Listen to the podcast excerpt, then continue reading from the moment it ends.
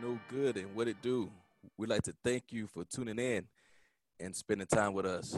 You're listening to Pulling Back the Curtain podcast, the most provocative and entertaining podcast in all this pandemic land. We're hitting you with the dopest topics, the rawest opinions, coming at you with straight up facts. That's right, no fake news here. We're about to perform miracles, ladies and gentlemen, by giving sight to the blind. I'm Jules St. James. I'm Dead Press. I'm Novak. On today's pod, we'll be pulling back the curtain on all things COVID 19, including the effects that it has had on our everyday life and how we can proceed moving forward. Fellas, what's happening? Man, how's it going, guys? Uh, happy Friday that feels like a Monday. Yeah, same here. Yes, going pretty good. What about you? Yeah, just quarantine life, working from home, and trying to uh, pretend that uh, life is normal, uh, but definitely not easy right now. oh, hey, so what you guys what you guys doing while you're being quarantined right now?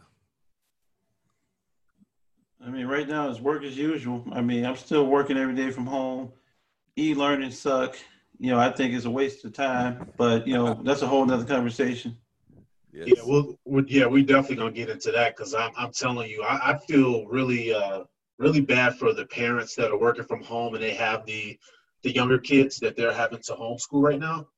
I mean, because a lot of times these parents are now seeing what uh, these teachers have to deal with, and they're probably starting to see that their kids aren't the little angels that they think that they are. these kids are bad, man. But man, let's uh let's get to it, man. So uh we were just talking earlier in the week how you know we were wondering what was going to happen with the, the stay-at-home order, and we see the JB went ahead and uh, you know extended everything through the end of May. So as we looked at the current data, guys, and I'm not sure if you guys took a look, but I looked at it earlier, and it looks like for Illinois, we today we had our record number of cases. So we had 2,724 new uh, cases, and when you look at that, being you know our biggest you know increase to date. How are you guys you know feeling about when we may flatten this curve? Because we know that we're bending the curve a bit, but what do you guys think as far as predictions for you know how we're gonna or when we will flatten the curve? I think I think you're still looking at you know middle of June, early July, because right now the problem is they're doing more tests, and the problem with tests you're getting false positives. So with the testing, all you're doing is getting you know the actual infected number up right now. So, I mean, it's kind of hard to see if it's bending right now because if you're doing 10,000 tests today at this point, the numbers will be a little bit misleading. I mean, you're going to get a lot of infections. You're, you're going to get more deaths, but you also got to think about the people that are passing away where they're not even given a cause of death at this point. So there's a lot of uh, fake news in that situation in terms of what's going on out there. Yeah, I don't know, not, man. I think it's. Yeah, uh, not kidding about that. Oh my bad, there, prayers. I think you know it's it's like watching the, it's like watching the stock market for me. It's going up and down, and what we're doing, and and what I think it's see it's still fluctuating. It's going up and down. I mean, from from from the middle of March to April seventh, like you know the first week of April, we was like under sixty deaths per every five days.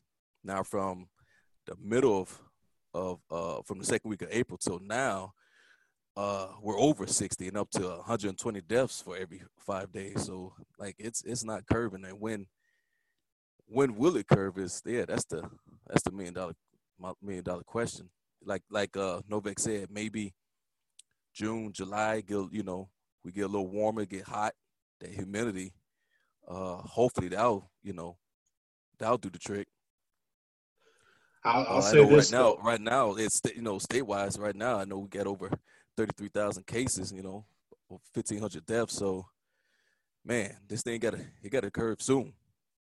The one thing I was going to say too, these uh, the stay-at-home uh, orders that we've had. I, I, can you imagine uh, what how things would have been if we didn't, uh, especially here in Illinois, if we didn't jump on this sooner? I mean, the the models that I saw is that we could have had 14x times the number of deaths if not for these stay-at-home orders.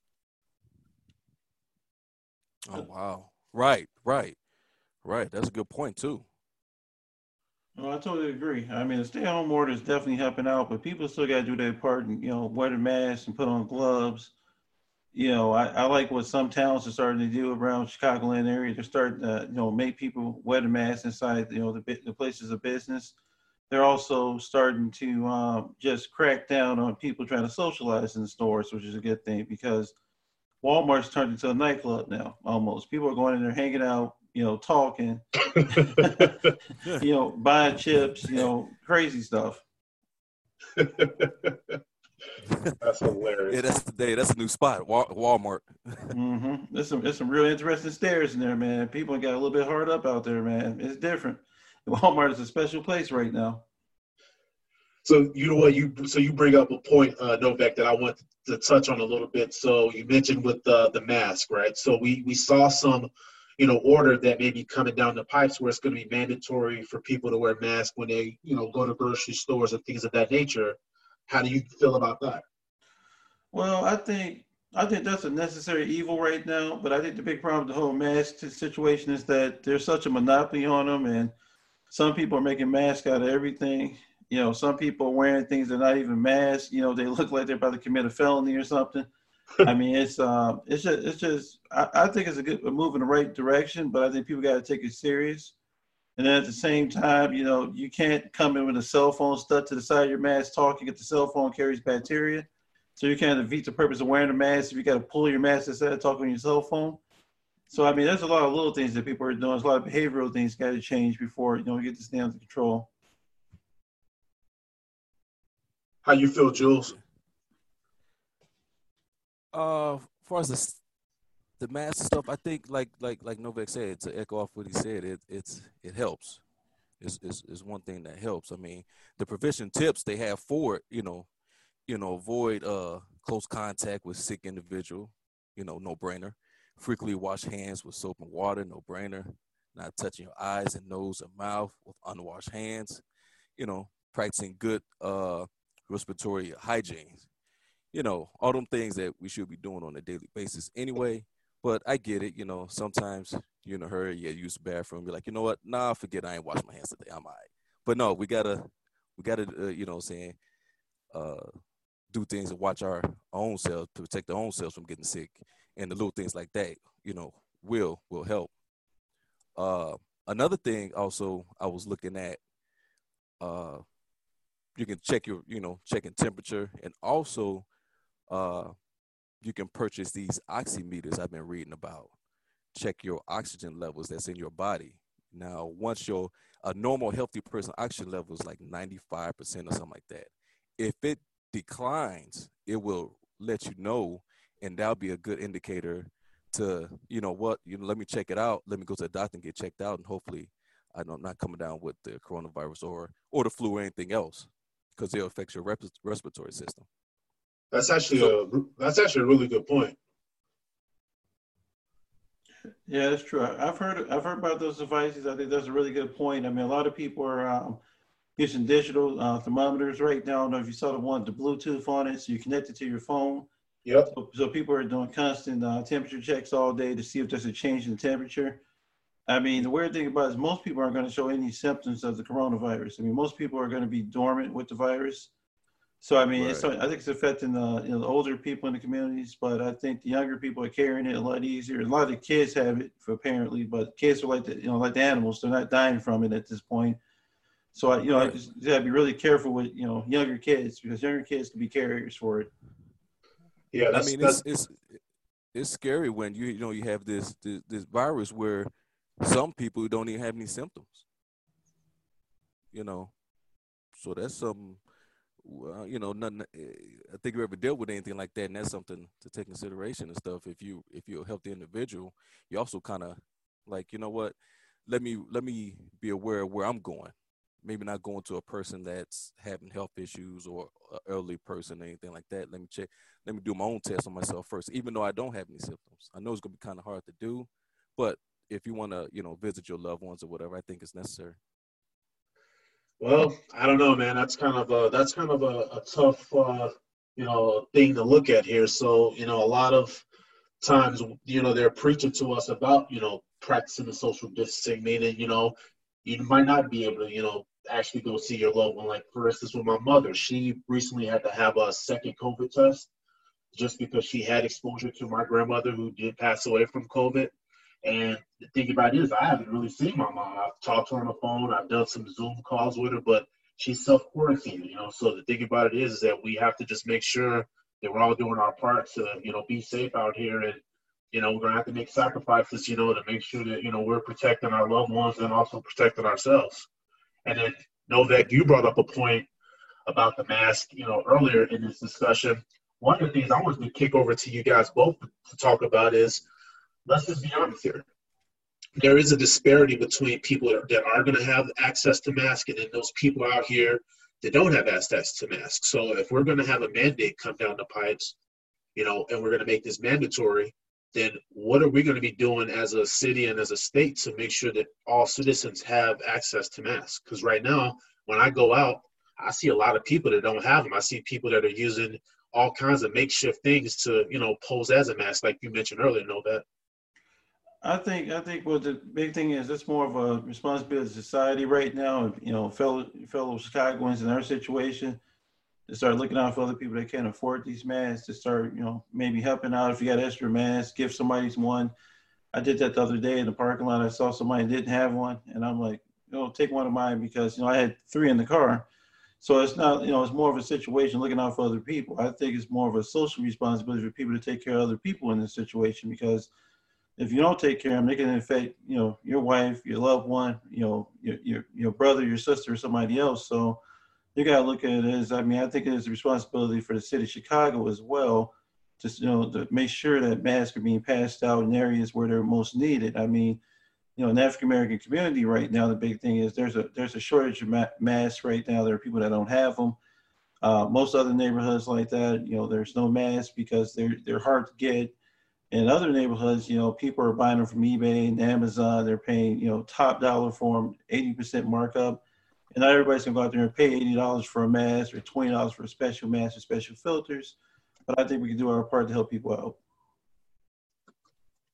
I think um, for the mask situation, I think uh, uh, I say the city, the city state, eh, you know, had to supply. Me personally, I think they should supply everybody with masks. And, and then people need to come to where I'm at because you got cats on the corner selling masks now. I don't know where they get them from, but they selling masks, ten for ten dollars. Yeah. You know what?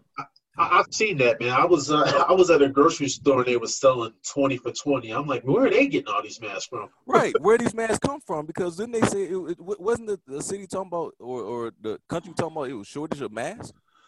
Well, a lot of these businesses that tried to reopen were giving out their masks to people. Like, you know, uh, the big ones, the, the movie theaters thought they were going to try to open up, you know, I guess, you know, at the end of this month. So they're not going to open up. So I heard that they were giving away boxes of masks and people are selling them back on the street. Like I know over in, uh, over in the Austin area, they're selling them. I mean, masks are 10 for 10, 20 for 20. you know, they, yeah, uh, right? Yeah. I mean, they even they're even taking Crown Royal bags and turning them into masks at this point. I've, I've seen I've seen water bags, man, with with the yellow strings from the Crown Royal um, logo. I mean, it's nuts.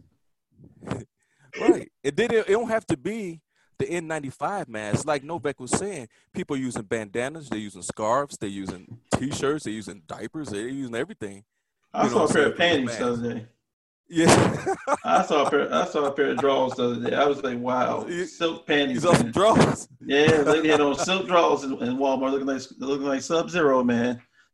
Yeah, I'm, I'm, I'm sure that, per, that that person was on some other stuff, man. Yeah, it probably was, man. I was in Rhode Island Walmart. You know yeah, that, that that wasn't Corona related. That's, a, that's, a, yeah, that's, that's just a nasty person, man. Somebody else yeah, out there went rogue. but you, yeah, you can use anything. Just have a mask. Hey, just the whole the whole point is just have a mask on, and and that and also, uh, you know, uh, uh, glasses too. If you you know if you want to extra protect yourself. Yep. Yeah, people are starting to do that. People, I saw a guy with goggles on the other day. That's how deep it is. I mean, I use my Nike running mask, you know, because you know, I use that with the filters on the front. Uh, I right. use sometimes I use the N95. I don't like the N95 because it's hot, you know, for some apparent reason. You got this mask on where, you know, it's uncomfortable. You know, uh, it's very uncomfortable for small kids. You know, I still haven't figured out the one you know to use for my daughter at this point. It, it's crazy because they refuse to wear them. But you know, I end up having to leave her at home a lot I go out and I go out to take care of things. Yeah, it's probably that's probably for the best, man, for sure. Uh, so you brought up earlier, Novak, uh, that you know our African American community is, you know, we're seeing a lot of uh, you know disparity in between in the in the way of mask, and we're also seeing some of the spikes in numbers there. Where are you guys seeing the, the biggest spikes and the biggest hotspots for this uh, virus? I said west side, south side right now because the big issue. You also got to think that you know, due to the fact that most of our neighborhoods are food deserts, and you're also talking about the quality of food around you, you're also talking about health issues, pre-existing health uh, conditions. You know, uh, you're seeing a lot of spikes. You're seeing a lot of death uh, right now because, one, yeah, I mean, you live a healthy lifestyle. A lot of these viruses are easy to fight off, opposed to like, you know, if you live in certain neighborhoods. I mean, it's a little bit more difficult.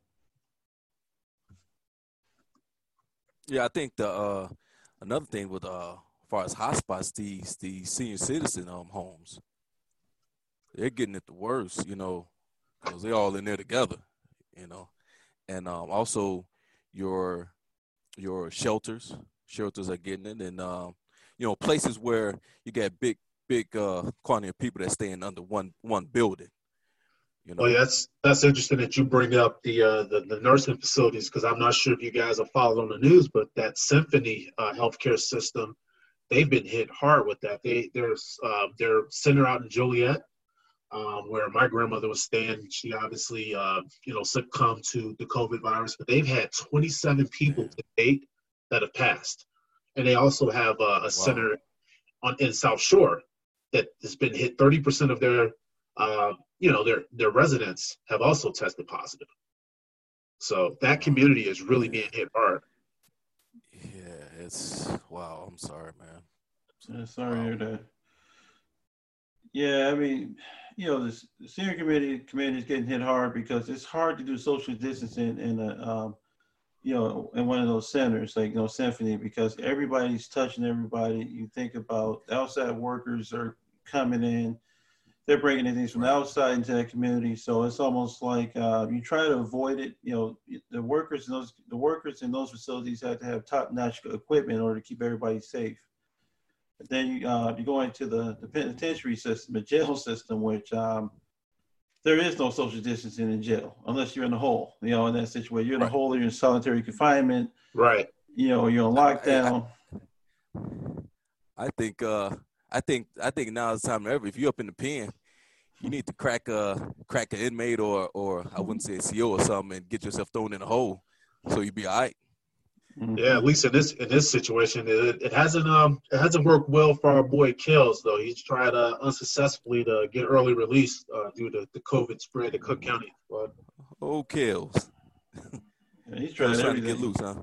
Mm-hmm. He tried. No, they learned from I OJ. Think, uh, He he said he wasn't Novak. so they they learned from OJ. He ain't getting out. so yeah, yeah. I think his his bail was the uh you know got denied twice. You know the judge you know he tried to request a release from prison on bail because of the corona uh pandemic. And you know, for right now, he's being held on charges on sex trafficking, racketeering, and child pornography. Yeah, good mm-hmm. luck, buddy. But he filed the emotion to be released, claiming that you know the the threat of contracting the virus has grown in the in the, in the jails. So the you know district judge, you know, Ann Donnelly stated to the you know the prosecutors, saying that uh uh Kelly was uh was uh was accused of uh witness tampering during the child pornography case, and that that right there uh would be too risky for let him out, according to to the prosecutor. So Kelly went back to saying, hey, he even wear a monitor bracelet and stuff like that. He ain't going nowhere but the home and to his house. But you know, I think it's you know it's just a you know a tactic to use right now because this COVID thing is real hot and it's real, and you know you know you trying to get up there. He ain't try, he don't want to stay up in there, but unfortunately, these are some pretty stiff charges he's being accused. Yeah, of. yeah, Kels, you're gonna you you gonna be in there for a while, brother. You're gonna be in there for a yeah, while. Yeah, might as well give it up. Yeah, might as well give it up, man. Make yourself at home. Right. Don't worry about if you get it. There's there's ibuprofen or something you can take. But you know, I'm you know, I'm really sad we can't get an R. Kelly versus Teddy Riley or something like that. You know, I was hoping to get released so we can get like one of those R. Kelly verse situations. You know, I wouldn't I wouldn't mind seeing him go against another producer at this point. You know, it'd be entertaining. You know, I, the comments you probably read during the during the battle would probably be hilarious at this point. But uh, you read about you read about that, Jules. I mean, he he definitely ain't getting out. I mean, the whip, the witness tampering is going on. The fact that he will probably you know fly the coop at this point. He'll try to get out the country, even though flights are being canceled everywhere. I think he'll try to run. You know, um, at this point, I mean, because one, you got you're talking three different states are trying to prosecute him at the same time. They're holding they're holding him in contempt in three different courts, plus the federal level. I mean, at Man, this point this point, you know, I don't even know what to say. I mean, I think you know, you beg for forgiveness and you say how much. I mean, that's pretty much what's going to happen in this situation. you know, and th- and then also, you know, you got you know, a lot of people want to get out, but you know, guess what? You're not. You're in there for a reason. You did something. You got to stay in there. I mean, even though, I mean, it's not hitting just the inmates. The officers are getting hit too. Two correctional officers died from it uh, as well. You know, 191 officers in county had tested positive. 34 other employees of the sheriff's office tested positive and stuff. Uh, 79 employees were previously tested, but now they're they're well and back to work. I mean, that's and that's on the correction side. Also, detainees, you had about 215 that was tested for the COVID. Right now, you have about uh, I want to say it was like six that had passed away from COVID 19 uh, in, uh, inmates. Yeah, that, so, that that sounds about right. Yeah, mm-hmm. yeah, it's about six. But you know, the good thing about it is, you know, 183 detainees was had cases, but they, they're no longer positive, and but they're being monitored and stuff like that. So there, there's, there's, you know, if you get sick, you you go to hospital, you get treatment and stuff like that, and you know, people, you know, doctors will check you for observations and treatments and stuff like that. So it's not like they you catching the coronavirus and they throw you in a black hole somewhere and tell you to die or something. So wow. So well, there's so it, there's treatment. So well, the and and that that brings me to something I wanted to kind of chime in with here. You know, so as we look uh, ahead here and we discuss some of these stay-at-home orders that are going on in various states, um, JB extended ours to May 31st. Do you guys uh, see this potentially um, going on past May? Or what are your thoughts there? I think it's going to happen beyond May. I think right now we're being delusional about this situation. It's much it's much worse than what we thought it was. Because right now the problem is that you know some people are keeping this thing from 14 to 28 days. So you can go 14 days without any signs of coronavirus, and then like the 15th through 20th day, then you develop these different signs and symptoms. So I think it's really hard to like try to quarantine like that, you know, in this regard, because it could flare up when it wants to, or you can infect other people and start a whole new 14 to 28 day, 28 day cycle at this point. So I think right now I'm hoping for warmer weather, but I'm hoping that, you know, we get become more resistant to it. I mean, human body is good for, you know, basically adapting to these situations. I uh, would say more what I think is necessary for now. I know eventually they will have to open up the country eventually. But I think it's it's it's a smart move. It's a smart play by uh, the governor and the mayor to to extend it one more month to see, or June for a little little over a month to see where we at. Uh, one thing we want to do is risk another, you know, Spanish flu. We had talked about that in in the first first episode. Uh, because that not only they had you know a lot of cases of uh, people sick and, and dying, uh, but it came back later on later on that year. So right now, since this is new, people you know the powers may be wants to play this kind of close to the chest and see how we're doing. Any more cases of uh, coronavirus cases?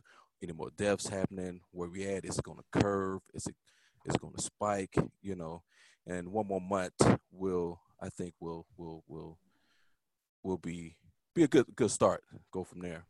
Um, yeah, and you know one thing too that I, I think about. So you know I, I, hear a lot of people you know that have their opinions of the, the, the performance of the governor.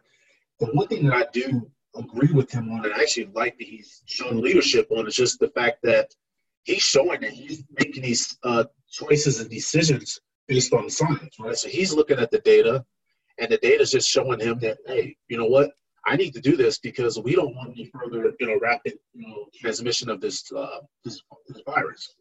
And so for me, I look at the protests that are going on right now in in Illinois and all these various states, and it's just it's really uh it's sickening and it's actually sad when you see that kind of stuff going on right now.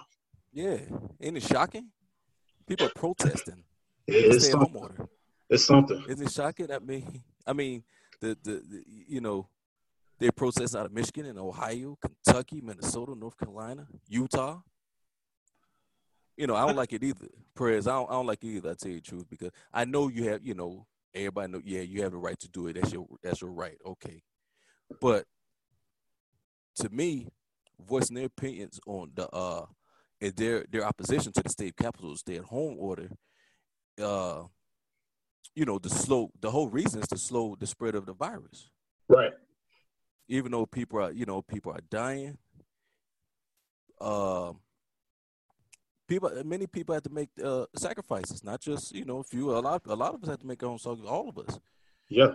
Uh, sure. Please go. I th- I think these people here that's protesting. I, me personally, I, I don't think they had loved ones that ever been sick or died over this virus because you know it's serious. It's real. How can you go and protest? You want the the, the the the the state, the world to open up, but you got people still getting sick and dying. I mean, me too. I don't think you have a heart. I think you're selfish. But that's my spiel. Oh, that's very selfish. I mean, what the problem is, that's blue collar America. That's blue collar farmland America that's suffering right now at this point. You know, it's a situation where these are people that work in restaurants. They, you know, they own bars.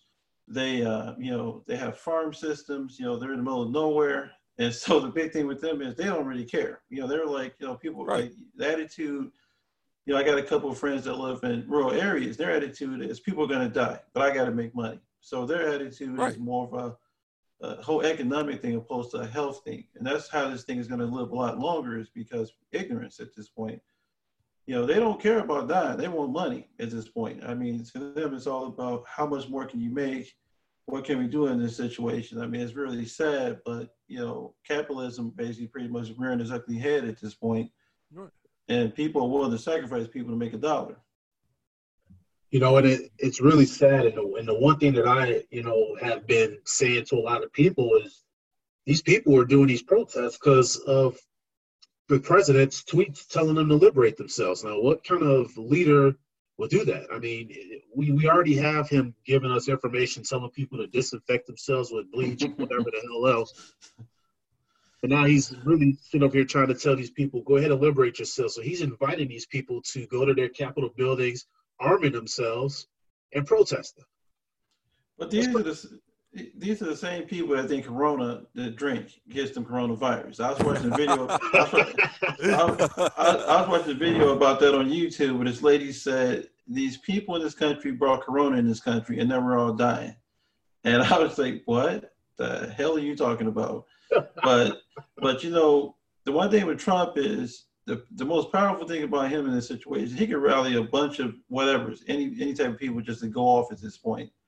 So I mean, like you know, people follow him. I mean, you think of like the disenfranchised, you know, my majority of this country pretty much follows every tweet, and he's very powerful in terms of what he can control. I mean, that's what makes him scary because they follow him anywhere you want to go. I mean, you know, this election year is coming up. That's a whole nother podcast. I think that yep. they got to yeah, figure right. out. Hey, I think you know personally. I think he he need to take an unbiased approach with this about this COVID nineteen. You know, like Novak said, he's the president of the United States. Many people are going to side with him and follow him because he's the president of the United States, and a lot of people think like you know some people think like he thinks wow so but for him having that that powerful position he had to make the smart minded decisions he got to make good decisions because he can't talk out the side of his ass because people gonna take that the wrong way and then do and, and what we having? We're having people protesting about staying about staying home. We don't want to stay at home. We want a revolution. We want to go out here and, and, and get the get the world back while people still dying. You know, it's bad. But you know, yep. you need to make you need to make smart decisions. you got to make smart decisions. You got to be smart, and and and you got to give the straight up facts. Now, the world right like right now, the world need confidence right now. They need togetherness. They need motivation. He can say go outside. He can't say, well, go outside and take the fight up with your government. But then doctors are telling you, you know what, you need to you need masks, you need to stay, you need to practice social distancing. Okay, now we bump hands all the way at the top. So if yep. you guys ain't get if you guys ain't get your crap together, how you expect the people behind underneath gonna get their crap together? It Thank don't you. make sense. We need to be all on one accord. It don't make sense. We need a leader up in there. And so we, and we and we definitely don't have one in there. No, we don't. So he needs to make better decisions first. Get with his advisors. That's what he got advisors for. He got the doctor. Who who, who what's that doctor name?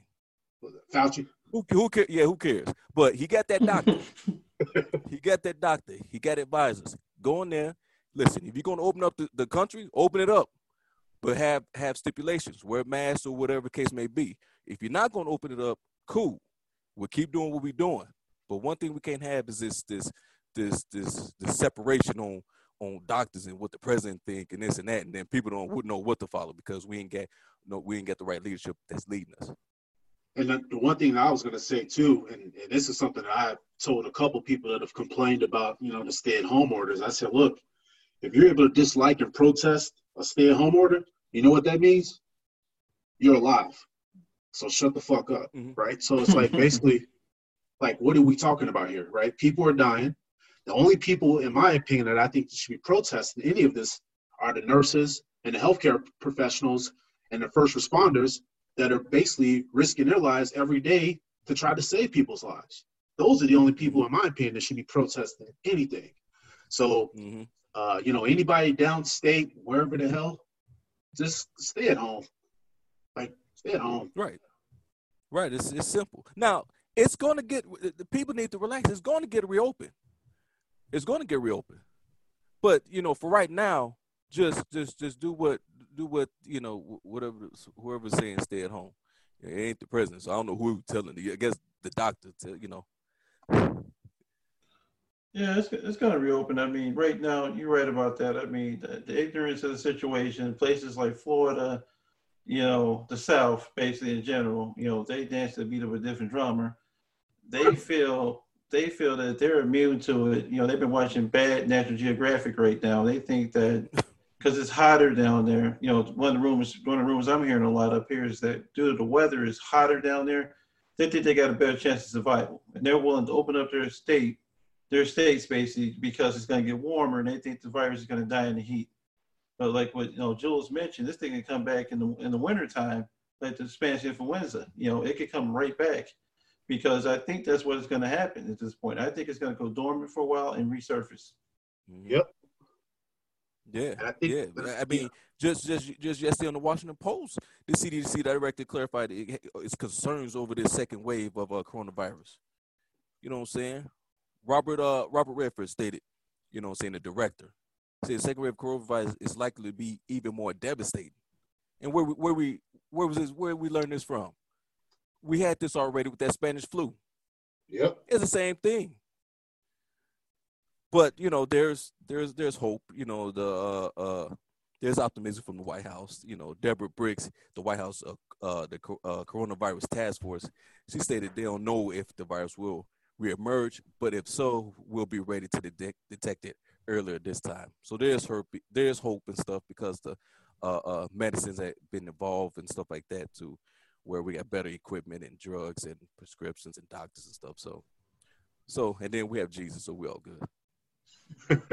well, he man, I'm, I'm waiting for him, man. He needs to he needs to come on over here and help me out. Um, is that black Jesus or is that uh or is that Catholic Jesus? Which one is? Oh man, that's touchdown. Jesus. I be, that's touchdown Jesus that I be talking to. Okay. he did pretty good in the draft.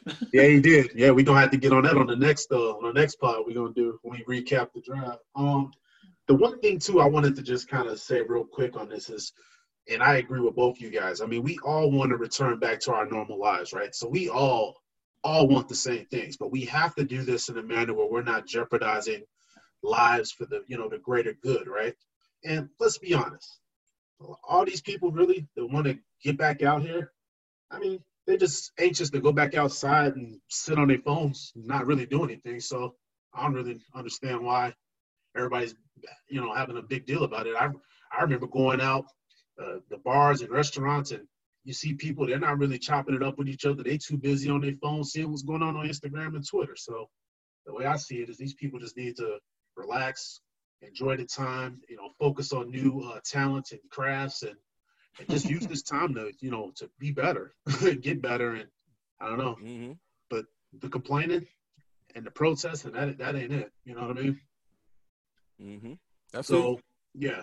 Um, so you guys were talking about the reopening of businesses. So we've seen what what they're trying to do down in Georgia. Do you guys think that these states are, are attempting to reopen these states too soon? I think so. I think Georgia jumped the gun. I mean, the governor basically pretty much has all the local mayors pissed off at him at this point because they know their, you know, they know their constituents. They know the people in those areas are not going to wear masks. You know, they're not going to take care of things the right way. Uh, I think it's too early. I mean, I think right now this is a cash grab in this situation. This is more of a, hey, we want to make money. Hey, my investments are tanking. I need this economy to start pumping again. And I think the issue right now is that, you know, we can't worry about the monetary issues at this point. You got to worry about saving people's lives at this point because money is what it is. I mean, I think we got to do a lot better, you know, the human side of things. I mean, the economy will roar back when it does open up they're gonna make that money back regardless. People are so starved to go out and eat and drink and everything else. Once they open up, it's gonna the floodgates are gonna flow at this point. Yeah, so so Governor Kemp, he announced that it's gonna be phases, right? Georgia's business gonna be open. As a matter of fact, on the 24th. Yep. So we talking about gyms, fitness centers, bowling alleys, body art stu- body art studios, okay, barbers, cosmetologists, hair design, nail clubs, etc., etc. Man, okay. it must it must be nice to be in Georgia, man. I need a line that bad, bro.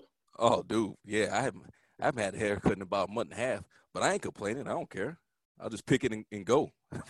I I just I just been wearing a baseball cap, but yeah, I hear you. Yeah, there you go, a hoodie or something. And then on Monday he opened up on on Friday, uh, the twenty fourth was Friday, and then on Monday he's gonna open up a little more. Hey, you know what? we all need it. We all need a guinea pig, so a test subject. So we'll see how it we'll see how it goes.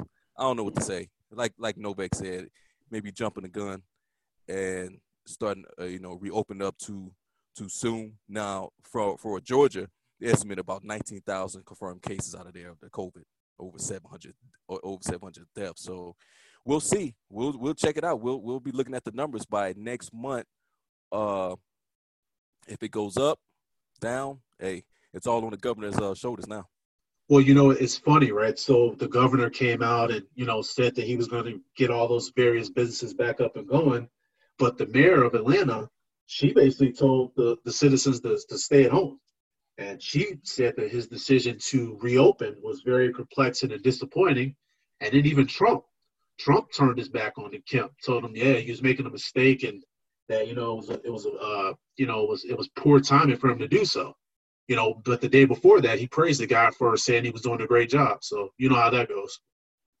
Oh yeah, yeah, he's in. Yeah, see, a Trump was in his feelings, and then somebody came back and corrected him, and then and then right the the uh the governor may uh I'm sorry the uh mayor for uh Georgia yeah she was right she didn't feel that he should you know open it up but hey he the governor this is this is what he want to do okay but if it's if these numbers, if people more cases escalated, deaths escalate, hey, it's on him. It's on him.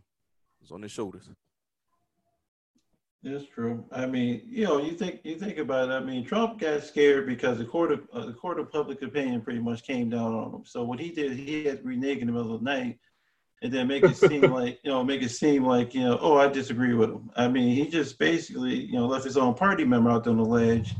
There'll be consequences for that later on. I think what's going to happen to him basically, he's going to self implode because as he goes against the Republican belief they need to reopen the whole country, you know, it's going to create a lot more issues in his, his presidency that's coming up later in the year. I mean, he's going to have issues. I mean, he's going to have to clean up a lot in order, both sides of the, of the House, in order to try to get reelected at this point, if it happens. But uh, that's a yeah. big that's that's a big if. That's a big if, but you know, there's a lot of crazy people out there. Um, you know, in that situation. a lot, there's a lot of people out there believe in what he believes in. I mean, at this point because, you know, country's divided. I mean, the country is not nowhere near what it needs to be as a whole right now. Yeah, you're not you're not kidding about that at all, man. So Jules had brought up. Oh, I'm sorry. No, you no, you good, man. I, I let I just wanted to just uh, something that you had said. I wanted to just uh, touch on real quick. So you mentioned with uh, Georgia and the order that uh, that that that that governor has granted, where he's allowing access back to salons and gyms and you know barbershops and things of that nature. Mm-hmm. Jules, when do you think it would be appropriate for a business like that to actually reopen? Obviously, I don't think that that time is now, but when do you think would when do you think something like that should be reopened? Okay, you know, so if you want, my whole my whole thing is if you're going to reopen these businesses, okay, fine, there got to be stipulations. There got to be some some rules set.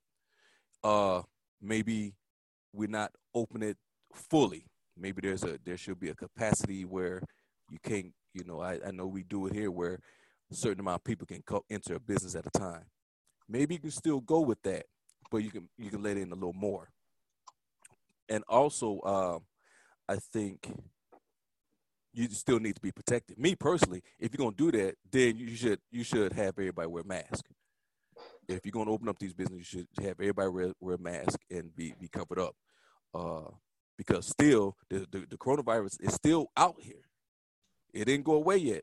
And we still don't have the, the cure yet.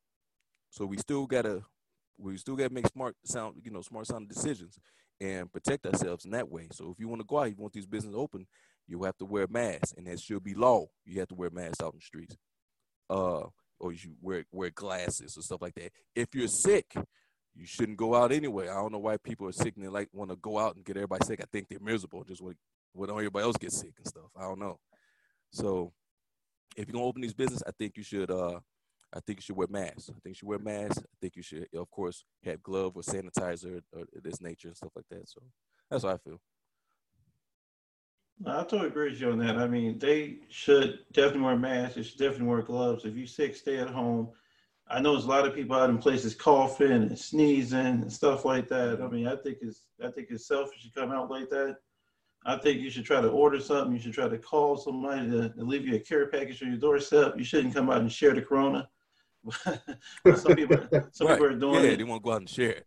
Yeah, share it. I mean, it's selfish. I mean, there's even a video online of a guy going around drinking juice and pretty much putting it back on the shelf. He's opening it up, taking a drink in Walmart, and putting it back on the shelf, and he's sick and he's yeah, it on purpose. Yeah, I, I saw that, man. I swear, man. I, I, I hope that he like tripped uh, in the parking lot walking back to his car. People like that, man. I swear to God. Yeah, I hope he get diarrhea and die. Pretty much at this point. I mean, I, I, you know what? A, a, guy like that, I, I wish him a lifetime of paper cuts, bro. Across oh, man, That's nice. That's nice. I like that. Die by a thousand cuts.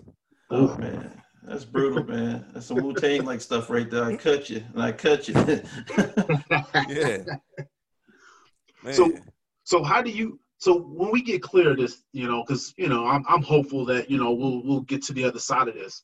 Do you guys feel, um, just from your standpoint, that you know your behaviors and your habits are going to change after this pandemic? They got to change. They got to change after this pandemic. I mean, we should have been washing our hands and washing our asses more before this pandemic. That's the big problem. I mean, right now, you think about it. I mean, you know, like you know, the, the joke in my house is, you know, all the butt tissue is gone. I'm like, yeah, you should have been using this tissue before the pandemic in this situation. It's amazing now to see soap, toilet tissues disappearing, people are using Lysol, you know, and stuff like that. You got to change the habits. I mean, you know, mm-hmm. like you said, another podcast episode you mentioned, people not washing their hands in bathrooms, touching doorknobs, just nasty. Mm-hmm. I mean, this stuff had mm-hmm. to change. You have to change. Mm-hmm. No, you you're right. It, it's it's no going back to using the bathroom and leaving. Not wash my hands. no, it ain't safe no more. It ain't safe no more. Man. No, you gotta. No, you no, gotta. No, you know, no more gotta, itchy ass. No, no, you gotta take showers. You gotta take showers. You gotta, you gotta wash. You gotta wash your hands. You have to wash your hands. You have to wash your hands and, and, and your booty and all that. You know, disinfect, wipe down stuff stuff that stuff that we're supposed to be doing, stuff that we're supposed to be doing anyway. You know, sometimes, you know, sometimes things happen for a reason. And mm-hmm. people, the people who they, don't, don't wash their hands and wash their ass, I blame this on you because you should have been doing it in the first place. Stop being raw animals. Going out, right? man. But no, no. For me, man. Back to the question, man. For me, no, you can't go back. You, you all. I, I, I always, I ain't never used this uh, sanitize so much like I do now. The uh, uh, what you call the hand sanitizer. Oh yeah. I'm so always using hand sanitizer. I got hand sanitizer in my coat, my hand sanitizer in my car, at work and stuff. So hand sanitizer everywhere. You know, you go past uh sometimes like hospitals and stuff, they have it hanging up and you your jobs and stuff with the dispensaries and stuff. And man, so yeah, no, no, it's I'm sanitizing. I think as soon as I can find some Lysol, I'm gonna buy that too and stuff. So. You've been looking, you've been looking, man, for weeks for that for that uh, Lysol. I got you. oh man, appreciate you, Novak. Uh, appreciate Novak got please, the hookup. Hey, please don't charge me. Please don't charge me like quadruple quadruple uh, prices, like like like a thousand bucks a can, like people doing on these uh, eBay's and stuff. Oh, it's terrible, man. I mean, Lysol's like like crack right now. oh man. I mean, you, you you could buy you could buy cannabis cheaper than you could buy Lysol right now. yeah, you're right. Not, not in Illinois. you know, you, yeah, you yeah, know what? Too. You know what? Novak is probably about the same price here in Illinois. No, mm. you're right about that, but I ain't smoked weed in days, man. They done ran out of money. yeah.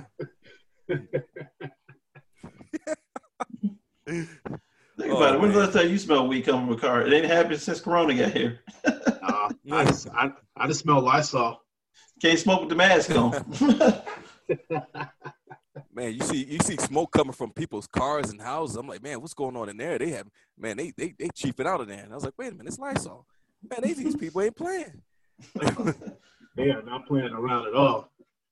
You, you know what, guys? It was kind of funny. So I was uh, watching on the news yesterday, and they were talking uh, that that mayor from Vegas. Uh, she was doing an interview, and she's trying to get the strip down there in Vegas to reopen. I'm like, of all places, you don't want that strip to open back up, you know. Mm-hmm. And she's talking about she was offering up Vegas to be a placebo for for us to be able to see how the coronavirus would spread and so forth. That that's how thirsty these places are to kind of get business going back. It's it's crazy. So you you kill all the hookers, right? You kill all the hookers, you kill all the casino workers, and then and then pretty much at that point, and the tourists take it back home with them. So I mean, Vegas could kill the whole country. Yep. In our heart. Hey, wait. Hold on, man. Let me let me hold on. Say that again. Let me let me make sure I heard this right. You said she won't to open up the strip. She won't. She want to invite the coronavirus down to the strip. That's right. Mm-hmm. Okay. Yep. Well, all right. Okay. All right. I heard right there. Well, you know what happens. I ain't got what happens in Vegas. I ain't got nothing to say. But see, in this, but this will be the time where what happens in Vegas stays in Vegas. That's not true because. yeah, you're right about that one, man. Forget that. Man, she want to invite the Cronus, boy. She, hey, that's a that's a bad woman now. Man, oh man, that's crazy. I, I, can't, I can't even get over that one. You know what though? Mm-hmm. What's kind of tripped out when you when you think about all this stuff is you notice that it's never a hospital worker, never a doctor, never anybody out in the healthcare profession that's basically encouraging people to go back to work. It's usually a millionaire or a billionaire. Isn't that something? Or a gas station, or somebody owns a gas station at this point. Yep. I heard the gas station guy today at the Shell I stopped at. He said, I need these people to keep driving. I need drivers on the road right now. I'm like, you're a self. You don't make any money on gas anyway. You make it on the candy bars. So shut up. yeah, they make it on the candy bars and, and loose squares and stuff. So and, and the sex drugs. yeah, you, get, you get that you get that blue Wang pill. damn. Ain't nobody buying condoms right now. it's, it's terrible. No Ramses. right. Y'all Oh man. boy. But no, so man, that- it, it's it's you know this this subject of this this this COVID man, it just it has so many different levels to it, right? So we we've delved into the numbers a little bit. We've talked about the stay-at-home orders. We've even talked about the reopening of businesses. But the one thing we haven't talked about is uh, the effects that this uh, COVID has had on the school system. Um, so, do you guys think that uh, e-learning is a successful uh, approach for uh, young scholars? No.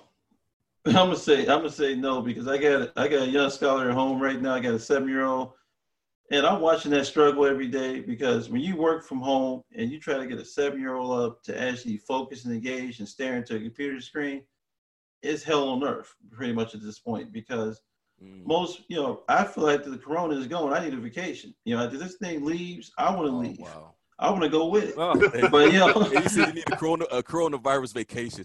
You do. I mean, because you know, I feel like at work, at least I had peace of mind. You know, you go to work, you ain't got to deal with what these teachers are dealing with every day. I take, I salute them because when you got a kid at home, the big thing you understand with those eight hours of light that not having for eight hours in school is a bit, is a beautiful thing. But but you know, when they're at home with you every day and they eat all day and they barely do their homework and the e-learning exercises are stupid. You know, excuse excuse know, excuse me to all the teachers out there, they're stupid because you know, draw a picture of Jesus. You know, tell write a poem about coronavirus. Uh, what did you miss about your friends? I mean, these are not homework assignments, and that's what they're doing right now. I mean, the work the work is terrible. I mean, you know, they can't go outside and play. I'm doing virtual play dates. It's crazy at this point. You know, I don't want to do a virtual play date with 27 year olds. It's I don't want to do that. I don't want to hear them. You know, so but it is what it is. I mean, So so so so here we go. The, the e-learning for that to be successful, it all had to be on self motivating of the individual to study Mhm. effectively. Okay, yeah, that's that's cute and all, but to self motivate some of these students, it's that's going to be like like Novak said, that's going to be rough. That's going to be rough. I mean, because Um, these are the same students that the teachers are trying to coax every day, right? hmm Right, right. You know what I'm saying? And then, so, so I guess my ticket is everybody have to have all these students have to have compu- computers, laptops, or tablets, right? Mm-hmm. So if they don't have, if you have people, there's people out there that's that's living in, in poverty, you know, that don't have computers and laptops and stuff, so they have to be uh, uh given one. And then Right. if they don't have a, a Wi-Fi connection, then they have to get like a, a mobile, like a hotspot portable device or something, so they can Uh-huh. get connection. Is that how that stuff works? That's how it works. That's exactly how it works. Oh. And, and, and, and Okay, I- so yeah, so that's where you know you need i- i- you got to get for, for this to work. You got to have all hands on deck. So you got to have the state and the city and stuff like that to get these uh, uh, devices and tools out here to these students that don't have them, and the schools have to get the. Uh, uh, the schools and the teachers and stuff have to get together, get the curriculum out there, Mhm. uh, a good curriculum where they studying and learning where they're supposed to be at so they could be advanced and go on to the next level. This uh, parents have to make sure that the student is da- sitting down in front of that computer, studying, reading, writing, learning, make sure they're doing their homework, their assignments. Not only that, make sure when they finish, they check the assignments and make sure it's correct so they can, you know, move on to the next uh, subject or topic or the next day or whatever. Mhm. So- yeah, I'm sorry, you- go ahead. Yeah, you brought up a, a point that I wanted to, to, to dive into just real quick. So you brought up about the students that don't have the, the equipment, right? So they don't have the internet access at home. They don't have the computer. Um, what, what do we do in instances like that? Like, because those are the students, if, if I'm being quite frank here, those are the students that are being left behind. They, they say this whole no child left behind. Those kids are Right, out in that's the the parking slogan. lot. Yeah. But it's priorities. It's priorities in this world. That's what I say about the you know the, the low income and people being left behind, no internet, no equipment and stuff. people spend their money on what they want to spend their money on. You know, like you know, I live, you know, I live on the west side of Chicago, and I know a lot of people that basically put their money in their cars, their clothing, their shoes. I see Balenciagas in the hood, but they don't have computers. I, you know, I'm seeing mm-hmm. Gucci belts. I'm seeing stuff like that. I mean, it's a bit disparity. I mean, a lot of it comes down to the fact that these people were never home in the first place. So you quarantine people that never address those home living conditions. You know what I mean? So you quarantine now in the house where there is no internet because you know they sharing phones. You know they watching YouTube videos all day, and they never thought about getting a Comcast modem. They never thought about getting a laptop because most people don't have laptops anymore. They got tablets and phones. Right. So so you know, you know, technology evolved to the point where they're not buying those things anymore. Walmart sells laptops at 400 bucks. They used to before the pandemic started, but nobody ever bought them. So now the problem is, you know, people got to change their priorities in these neighborhoods. People that go out and buy these things need to buy the stuff. People that need these things, we need to, you know, either come up with a way to recycle some of the hardware we have right now that's sitting in these offices mm-hmm. and give it to the kids mm-hmm. because we sit on a lot of laptops and desktops in offices in corporate America that we don't use we can we can literally populate the whole city with the crap that's sitting in, in the back of uh, the back of the inventory rooms at this point. You know, I saw something that really uh, it really kind of pissed me off. Honestly, uh, I saw where CPS uh, put an order in for uh, fifty thousand uh, devices for the students uh, for mm-hmm. families that are in need during this pandemic. My question is, as I've done a lot of uh, speaking engagements for a lot of schools at CPS, or the damn devices uh, at these schools uh, during the school year. Because I go into those what they call computer labs, and there's two computers in the, in the damn computer lab, and the students are sharing it and taking turns using it. So if you could create these opportunities to order these devices now, why are we doing that beforehand? Because they were stealing the money. You know, it's, it's a usually a losing situation with these budgets. You know, for you know, when you're talking state money, government money, and school money. A lot of these educators and people working these schools are taking the hardware and all this hardware has been stolen and misappropriated. It's out there. And the bad, the, the good news about it is, from a law enforcement perspective, this stuff all has a trail. there's serial numbers, there's Dell service tags out there. You can find the hardware. I mean, I think it's just it's just that the grown-ups didn't do the right thing with the first amount of money that went to the schools. The schools got a lot of money. They almost went they went to strike earlier this year over money and wages.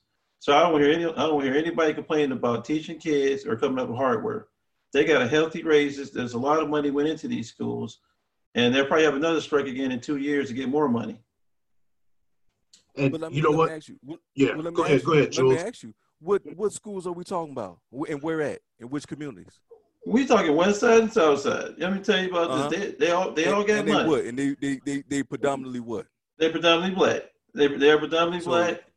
And or or or students of, of color. Or students yeah. of color in that situation. But they're they're getting the money. Everybody getting the same amount of money in these situations. You know, I used to believe yeah, that they, they pocket you like you said, right? they pocket yeah. that money. Mm-hmm. Mm-hmm. I mean, yeah. you, you ever seen the CPS parking lot? That's some nice cars, the CPS parking lot. You know what I'm thinking? Like, man, maybe I missed my calling. But you know, if I was going to be a teacher, I'm going to you, you, kids. You, you, you, didn't miss your, you didn't miss your calling. You don't want to do that. yeah, I know. Because you know, you sit up there, you sit up there, you get them um them, them cell towers on them um, on these schools. They all they make money for them cell phone businesses. Yeah, you do. Going? You get five to ten grand for a tower on top of a top of like a, a high school, like on the, like the west side, like a Collins or a Westinghouse. They got towers. You know, basically AT and T and Verizon pay you for those those repeaters. And those, so, you know, you know, things. So things happen for a reason. One thing right. what this coronavirus is doing is exposing is exposing the mm-hmm. stingy and the, and the corrupt and the low life. You know what I'm saying? Mm-hmm. So we need to allocate that money, and, and, and, these schools need to be up to date. There's no there's no reason in 2020, the 21st century, and these schools is outdated, and the curriculum is behind and stuff like that. These kids are failing, and everybody worried about some damn money. Mm-hmm. Money, you know, about their summer vacation, about fur, about getting furloughed. Right. You know, they're worried about the wrong things right now. And then I've seen some of the e-learning programs, you know, from the CPS side of the house and I'm watching the videos. I'm like, you got to be kidding me. I mean, you're right, Jill. It, it, you know, Jill's in a situation. It takes effort to build a curriculum. Everything you named mm-hmm. earlier when you were talking is what they're not doing. So you just laid out what they should be doing. That's why I started laughing over here. I'm like, you know, you you had the whole script down in terms of that's what they need to do, but that's not what they're doing. Yeah. And and they're blaming the state right now, saying they don't they don't have enough money, they ain't getting paid enough. I know that ain't true. y'all just came back from strike. You know, strike right. and a corona year. These kids are suffering right now. And this, right. and, and, and my point is, how are these kids going to advance scholastically or academically when they've missed all this time in the first part of the year when the teachers are on strike and then now there's COVID? These kids have been in school for what, about two months all year? If that yeah, two months. Well, yeah. that, it's a wash at this point. I mean, right now, this is a lost year academically. You know, they're just going to move these kids up to the next grade, not prepared. They're going to go to college and stuff. If they go to college, unprepared to perform in college. You know, because this this COVID thing is going to set a lot of people back. You know, educationally, financially, and emotionally at this point. Now, here's the thing. I'm I'm, I'm thinking. Now, you still have the kids still have their books and and, and, and other stuff where if they won't now I know it's I know it's going I know it's rough. I know it's going to be rough. But here's where more now than ever the parents have to sit down with that student, have them crack open that book and do and do some work at home. Mm-hmm. I mean, you have to, you know, because other than that, right? Like you said, they're gonna be left behind. They're gonna be they're gonna be uh uh, uh behind and you you know you just passing these people to the next level, these students to the next level, and they're still behind. Then you have to play catch up, and that's going to be hard. So if you can, it, it, don't have to be every day, but maybe three times out the week or something. Have them crack. You still get that. I think you still have these books. If not, I'm pretty sure you can pull stuff up on these computers or get some activities and stuff like that, uh, where they can do some stuff to kind of keep their uh, uh, mind sharpened on the material they was they was studying on before this epidemic happened, this pandemic happened. Right. But you also have some parents, you know, no no disrespect, but I go here right now. You also have some parents that are bad parents to become good parents in the middle of the pandemic. You know, a lot of kids, a, a lot of kids come home and raise themselves. You know, like the reason you can't close CPS now is because you got to you got to feed them. That's because, right. Because right. kids don't have anywhere to eat because the parents are making bad decisions. And that's sad. And, that's sad that was the that was the first thing that the mayor was worried about when they shut down the schools was to make sure that those kids were getting two meals a day. And that's sad. You, you know, do you know mm-hmm. what y'all just said? The man don't want to close down the, the, schools because they want to make sure the kids are eating. Yep. Just mm-hmm. think about it for a second. People out there listening to this, pulling back the curtain podcast. Do y'all think about it? It don't make no damn sense. No, man, it don't. And if I and if I didn't love this this this this mug I have right now, I'll throw it across the room. No, it's it's messed up. I mean, you can't close schools down because you got to feed them, and then the fact that the system is so flawed right now. I think what you got to do with CPS, you know, most of the public schools throughout this country is you got to redesign the curriculum. So you got to make this stuff more relevant to what's going on in yeah. the world. Yep. The problem is what we've been what what we went through in high school and college is irrelevant at this point. When you leave the education world, you go into the corporate world, you go into like the job force, those skills don't translate anymore.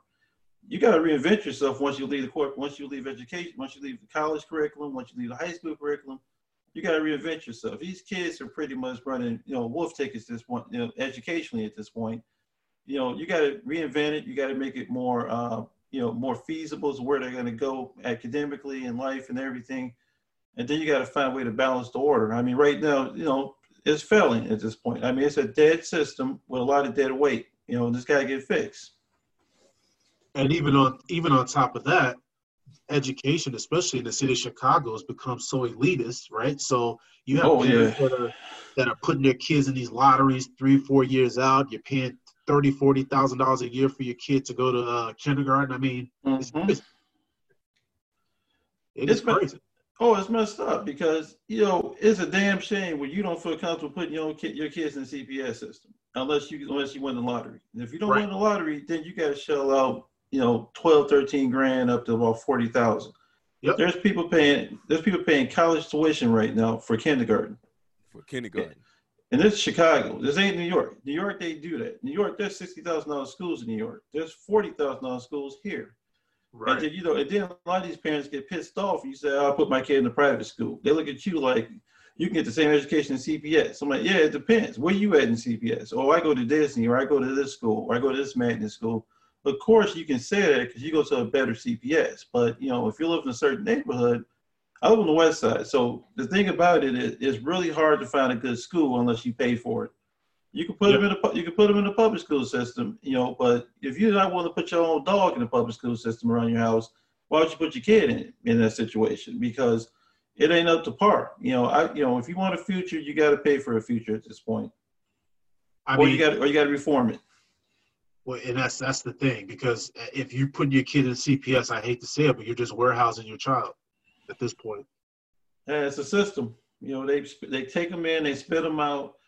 You know, it's a damn shame you have a conversation with a 16 or 17 year old and you can't really have a real conversation with them because they basically are like you know not developed there socially and they don't have the vocabulary in order to have a communi- communicate effectively at this point. point and that's a, that's the product of the school system or or they or they talk to you like they're, they're sending you a text message which we know how those text messages look. So it's like right. yeah like what are you mm-hmm. doing? Crazy because i'm sitting they sitting up there talking. I'm saying what, what is that? Mm-hmm. i gotta go i actually gotta look up urban dictionary does it what is it what does this mean? Man i i, I don't want to say you know i don't want to call myself old but man these kids on another level with this language Oh, you, it ain't old, man. It's just that you understand. We were in high school, like you know, some moons ago. You know, the thing is, we still can communicate with it. We still can communicate with adults. You know, we can still have a full conversation. You know, you can right. talk to your mom, your right. dad, whoever. The difference now is they don't even talk. They send you emojis. They send you symbols, and you be looking like, how does this symbol mean you want my car keys? What the hell is this? you know, or your stomach hurt, or or or you send me a, you know, you send me a. Um, an eggplant. I'm like, I'm a man. Don't ever send me no eggplant. I don't understand what this is, you know. Right. But that, but that's how they are, though. You know, they don't, you know, they don't speak no, they don't speak rationally normal English the way we do.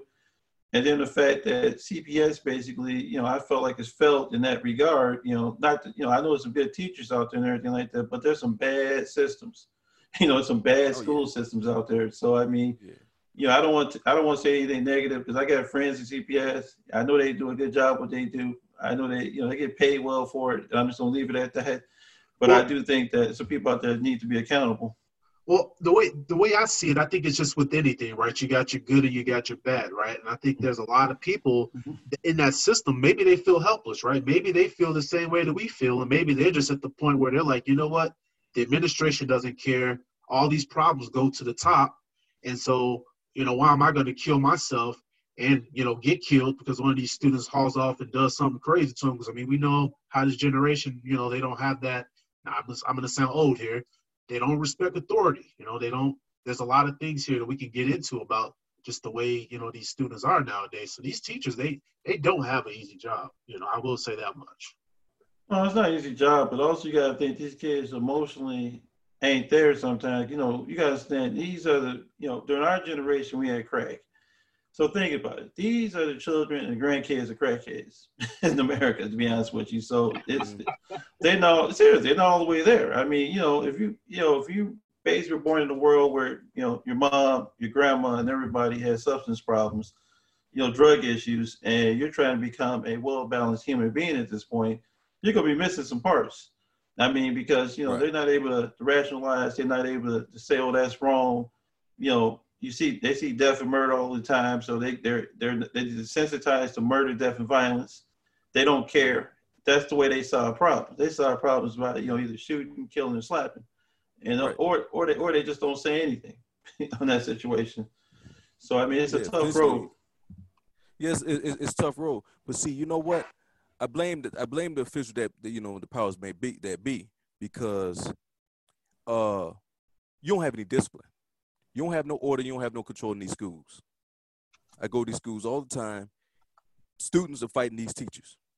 Teachers they can't defend themselves or they get fired. Come on right. now. Come on now. Right. Listen, we gotta set we gotta set a precedence here. The teacher, you teacher teach, student learn. A student shouldn't be have their phones in classes, shouldn't be talking, shouldn't be moving around, shouldn't be playing. You there, you there to learn. But the only way that can that can happen, their parents got to get involved with these students and how they how they acting in these schools. You know what I'm saying? You can't you, your, your, your child there's a child having a problem with the teacher the teacher call mom and then the mom or dad come up there want to fight the teacher come on now then what, you, yep. what kind of message you saying to the student so yep the powers, the, the people in charge of these these these school systems have to give the powers back to the teachers, back to the principals, saying, "Hey, here's our classroom rules and regulations." I remember, I remember that when I was in grade school. No gum chewing or talking to this and that. I know times have changed since then, but it's the same thing. It's all the same thing. It's just modernized. That's all. You come, well, you come to school. You uh, uh, uh, you don't talk. You listen to the teacher. You do your work, and you go on to the next subject. It, it and if you do to- something wrong, if you do something wrong, you go to the dean's office or you get disciplined. The mom come up there, something something happened. You do something wrong, there's there's some repercussions for it. I, I was just gonna say it just comes down to respect. Bottom line, um, mm-hmm. and I think that that's it starts at home, right? So if the parents are not instilling that type of uh, mindset into the child, then they're going to go to school and they're just, you know, they're going to wild out, you know, and that's pretty much what we're seeing. Yeah, mm-hmm. it's unfortunate. I mean, I mean, it's unfortunate because the, the the, the student don't understand and realize right now they're not set themselves up for the long haul. They going around goofing around in school and stuff, not learning nothing. Guess what? They're going to pass you. I remember it, when I when we was in school, you didn't pass or reach a certain uh, uh uh, uh point level in school. You you got they hold you, they hold yep. you back. Yep. Now they just pass you, even though you you got F's and everything. So what that do to the student? Absolutely nothing. So you keep passing him, he's gonna be behind. So he's gonna be behind for the rest of your life. And then what happened when he get out of uh, grade school? He might not even go to high uh, high school, and he's gonna be he's gonna be a product of the uh, of the judicial system. And we see that how many times? He can't do something. He can't write. He can't he can't do math. He can't read. So what's he gonna do for the rest of his life? Crime. He gonna go out there and be a gunner. He gonna be robbed. He gonna be shooting. He gonna be raping. So we ain't doing nothing just passing these students now. We gotta go back to we gotta go back to the to the old old school. We gotta go back to the old days where you gotta do your work. If you don't if you don't do it, if you don't pass, you don't uh you don't you don't go to the next grade. Well, I, I, think I think these pandemic times are probably showing parents what the teachers are dealing with. I mean, uh, Novak mentioned that with his struggles over there on his end with, with the e-learning, and I'm sure you know other parents are probably feeling your pain as well. Um, I wanted to ask you guys, right? So we know, you know, with the the schools being closed through the end of the year, do you think the graduation is going to happen this year? Are they going to be rescheduled? Do you think they're going to be canceled? How, are how are these schools going to handle these the students that were seniors, this class of 2020? They'll cancel it, and they'll cancel. They'll definitely cancel the graduation ceremonies and everything, you know, for high school, grammar school, and everything, and then college. And what they do, they have some type of like ceremony, like to start the school year next year. That's what they're gonna have to do. They have to honor those kids before the school year starts because you know, you got to honor them because the fact they did work hard to get to where they're at. I think it'd be disappointing to take that away from them. In terms of prom and stuff like that, you know, they're probably celebrating the summer. You know, kids will probably take day proms or something like that, or go away on trips to Wisconsin Dells, whatever in our area. But it's gonna be a lot of kids celebrating once it opens up. Yeah, I agree with you, uh, Novak. Pretty much, uh, right now is a wash. I mean, we got this pandemic going on. You really can't do much. It's messed up because man, if you if you're in eighth, if you're in uh, elementary school, you got the eighth grade uh, luncheon, the eighth grade class trips, and the graduation, which was fun. Uh, uh, I remember and stuff like that. You know, you're gonna miss that. And in high school, you got prom and and and and you do it. Maybe do a senior class trip and and graduation and stuff. And you know, it's just unfortunate that this thing came at a time where you know you can't you, you got to stay at home and people can't be in large groups and gatherings and stuff like that. You have to practice social distancing. So, but I agree with Novak and say once once we get uh once this this thing is locked in, they should you know have something later on. So I was uh I was seeing something on on online where uh students were petitioning for uh Obama to uh, give a virtual address for all of 2020. Would you guys think that'd be cool to see for the students? Oh yeah, I think that'd be. I think, I think it'd be dope. Have Obama out there and uh, out there giving the uh, speech and stuff. I think it'd be smooth. I don't see nothing wrong with it. What do you think, Novak? I think that'd be a good thing. I mean, that'd probably be the one person they want to hear from after this is over. So, I mean, I can see. I can see Trump doing it. I mean, he would try to do something like that, but I think you know, nah. the youth will probably look at him and be like, "Whatever, where's my stimulus check?" You'd be like, "You don't work." Yeah. So That's not gonna happen. oh man. So Novak, man, you want to take us into our final segment, the curtain call? All right, let's start off with talk a little bit about Khalil Mack. Khalil Mack, as everybody knows, is a member of the Chicago Bears. Uh, he's done a lot of great things for the community. He just recently donated $350,000 to a better Chicago. He wanted to support, uh, you know, local people that were affected by the pandemic. Uh, you know, supporting the organization is definitely, you know, a great thing to do in the city of Chicago. Uh, we also remember that Khalil Mack also paid off a bunch of layaways for residents in um, his hometown during the Christmas season. So Khalil's generosity uh, really speaks to the to the kind of person that he is, and you know, besides being more than just an athlete, you know, in this world, you know, really appreciative of what he's doing out there, and I think we need more people to step up like that. I mean, money is just a thing at this point. A lot of people, you know, spend on the wrong things. I know people spend three fifty in a strip club during certain All Star games, but uh, I think what he's doing is a great wow. thing, and I hope he keeps it up at this point. Yeah, good shout out, man. Khalil Mack, man. Good dude. Good dude. You know what, uh, guys? Maybe uh, people leave him alone about uh, not passing out candy during Halloween now. I don't pass out candy. I mean, I think they're begging, man. I think they're begging. I don't pass out candy either at this point. You know, the kids, you know. You know, I don't even get any. I don't even get any trick or treaters. I buy candy, but nobody come over. I get grown men ringing my doorbell grown men. I'm like, I'm like, dude, how, how, old are you? I'm 14. Why are you six seven? You know, he look at me like, you ain't getting no candy. so, He's like, he like, you you gonna eat that cornbread? I think I think he voting. You need to get off my stairs right now. well, man, man, fellas, this was a this was a good episode, man. This this was good, man. We we hit all, all types of uh topics, and man, we we we we sprayed the all fields, man. So this this was great. Jules, you got anything on the way out? Yeah, I just want to say, uh, you know, I I I know this is this has been a, a touchy uh, topic here because people are getting sick and people uh, losing their lives. You guys both lost loved ones for, for due to this this this this coronavirus, and I just want to say to you too that you know sadness and stuff come come at the night, but joy and comfort will come in the morning. And and I listen to a lot of motivational uh, speakers, and I came across that. I came across one that is is relevant uh, for this this this this day. It, I'm gonna uh, recite it for you. It's it's from a cat named Richard Hendricks, and it's called "Hold On to Hope." And it goes like this. So we must pray and remember that yes, there is fear, but it does not have to be hate. Yes, there is isolation, but it does not have to be loneliness. Yes, there is even panic buying, but it does not have to be meanness. Yes, there is sickness, but it does not have to be a disease of your soul. There is even death, but it always can be a rebirth of love all over the world, people are slowing down and reflecting. All over the world, people are looking at their neighbors in a new way. And all over this world, people are waking up to a new reality, to what really matters, and that's the love. And that's what we need out here.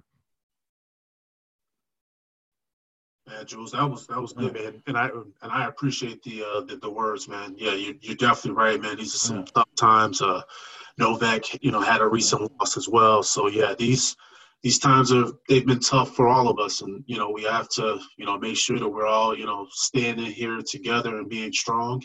But man, those words were they were very touching. I do appreciate that. Um, man, we're gonna put a pin in this episode. Uh, this is the Pulling Back the Curtain podcast. Thanks for listening. Follow us on Spotify.